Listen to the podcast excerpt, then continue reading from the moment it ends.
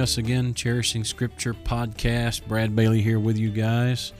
We've got Jeremy Boggs to my left, and we have Zachary Taylor, not the famous president, but the youth director at Brandon Baptist Tabernacle behind the booth, making us sound like pros when we know we're not, and uh, doing a great job on all of that. We're also accompanied here with a little audience today. My boy Dawson taught Sunday school this morning, knocked it out of the park and uh, Brother Taylor's wife Jackie is here. I challenged them when they got married uh, because I had already made the mistake so many times of calling them Jack and Zachy Mm, instead of Zach and Jackie. And I told them, I said, that's going to happen a lot in your marriage. You should start counting now and see Yeah. how high you can get. Too many. They didn't take me up on the challenge, and now they've lost count. So here Actually, they I've are, just determined what I'm gonna do is I'm gonna get my doctorates and then I'm gonna legally change my name to Coach because that's what everyone calls me anyway. So That's I'll all be they know. Doctor Coach. Right, So right. that's my goal. Dr. Coach. Yeah. So uh, that's coming one day. Even graduates still call you that. Remember Sure in they Teen do. Speak a couple weeks ago? Yeah, They were trying to still call figure me out. Coach. He was I'm like, good, Zach huh? goes, Are you ever going to call me anything else besides coach? And Dawson goes, "Mm, I just can't. He said I could say Jackie. I, I see I can students say- that aren't even going to the school. I've been playing basketball with a young man uh, on Thursdays, and he still calls me coach. So, and I haven't Wow. coached him in like two, three years. So, yeah. But you can watch that episode on YouTube It's a good one. or listen to it, Teen Speak. Uh, we have those all in their own little profile there. So if you Yeah. missed that one, you should watch that one. these podcasts, those podcasts. We also have a ladies podcast coming, hopefully in the near future. Yeah. That'll Hopefully. be great. So we're back in Galatians 5. Our intentions last week was to try to get through the first three of the nine fruits of the Spirit. We failed miserably because we got caught up on love, Yeah. which is not a bad thing to be caught up on, but nevertheless, we. Uh, we did not achieve our goal last week, so we'll try to do a brief podcast on joy and peace. And if we have time, we'll move on to the other three long suffering, gentleness, and goodness. Um, I introduced this last week that I think this list is a lifeline, a lifelong list. You start your Christian life with love, joy, peace. In those middle years, long suffering, gentleness, and goodness, and then faith, meekness, and temperance kind of winds it up. But it's not either or. You accumulate them. Yeah. You start loving, you keep loving all the way to the end. Joy, peace, long suffering, gentleness, and then by the time you are you become temperate, you have maintained all nine of the fruits of the spirit at one time. And so we started with love. The word is agape. It is the same word used throughout the book of Galatians. There's no mystery here what Paul is talking about. He's talking about the love of God that is commanded. We we love him because he first loved us. And uh, we are able to love others based on this love. Uh, it is uh, not just uh, out of obligation or debtor's ethics, but we love them because God loves them. And there should be no reason for us to hate them because God loves them. Uh, so, love was our discussion last time.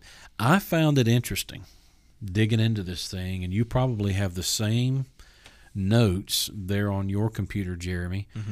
Um, when I started searching on these words, each of these, uh, every one of these nine fruits of the Spirit is in the feminine gender. Yeah. Did you notice that too? Yeah. I saw that. Yeah, every one of them is a noun, and it's a feminine noun. That's important. That's very, very important because uh, he is referring here to things, and now it's got my curiosity up. I'm going up to the fruits of the, or to the works of the flesh to see what they were. They're all, most of them are feminine. All of them Oh, feminine there's there, one- too? There's a masculine. Feminine noun, feminine noun, masculine or neuter on emulations.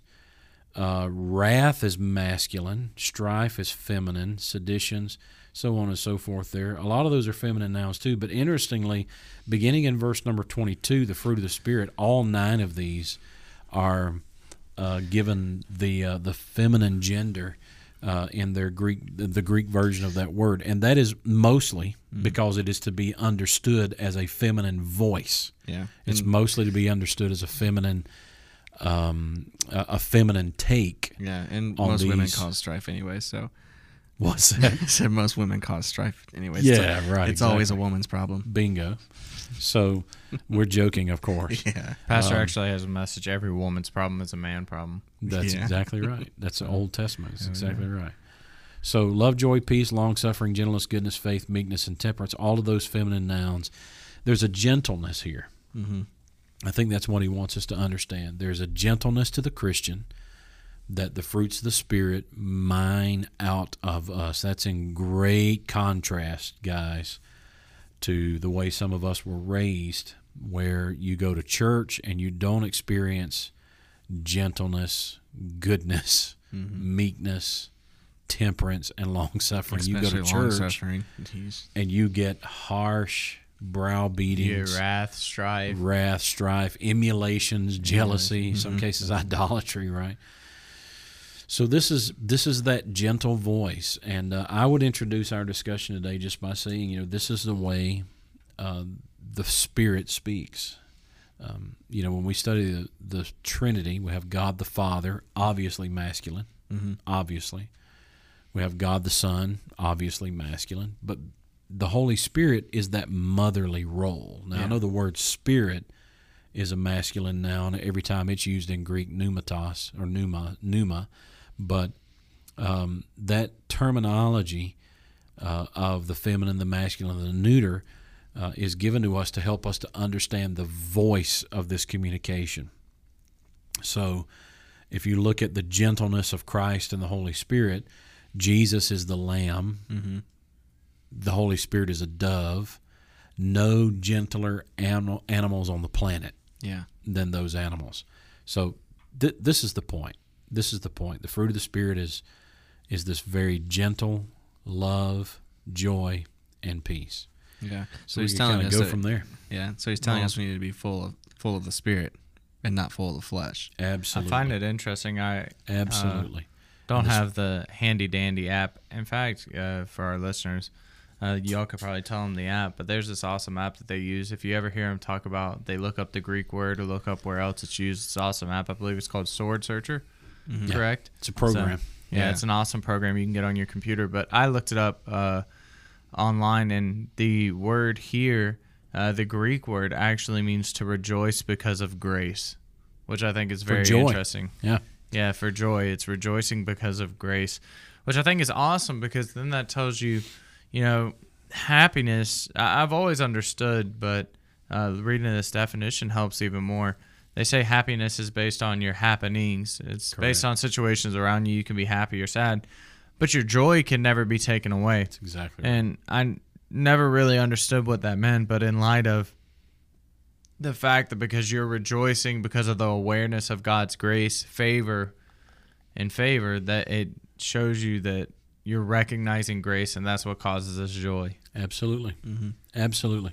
I, I think that this joy here also, you know, is talking about an excessive bubbling over, uh, an, an outpour or an overflow.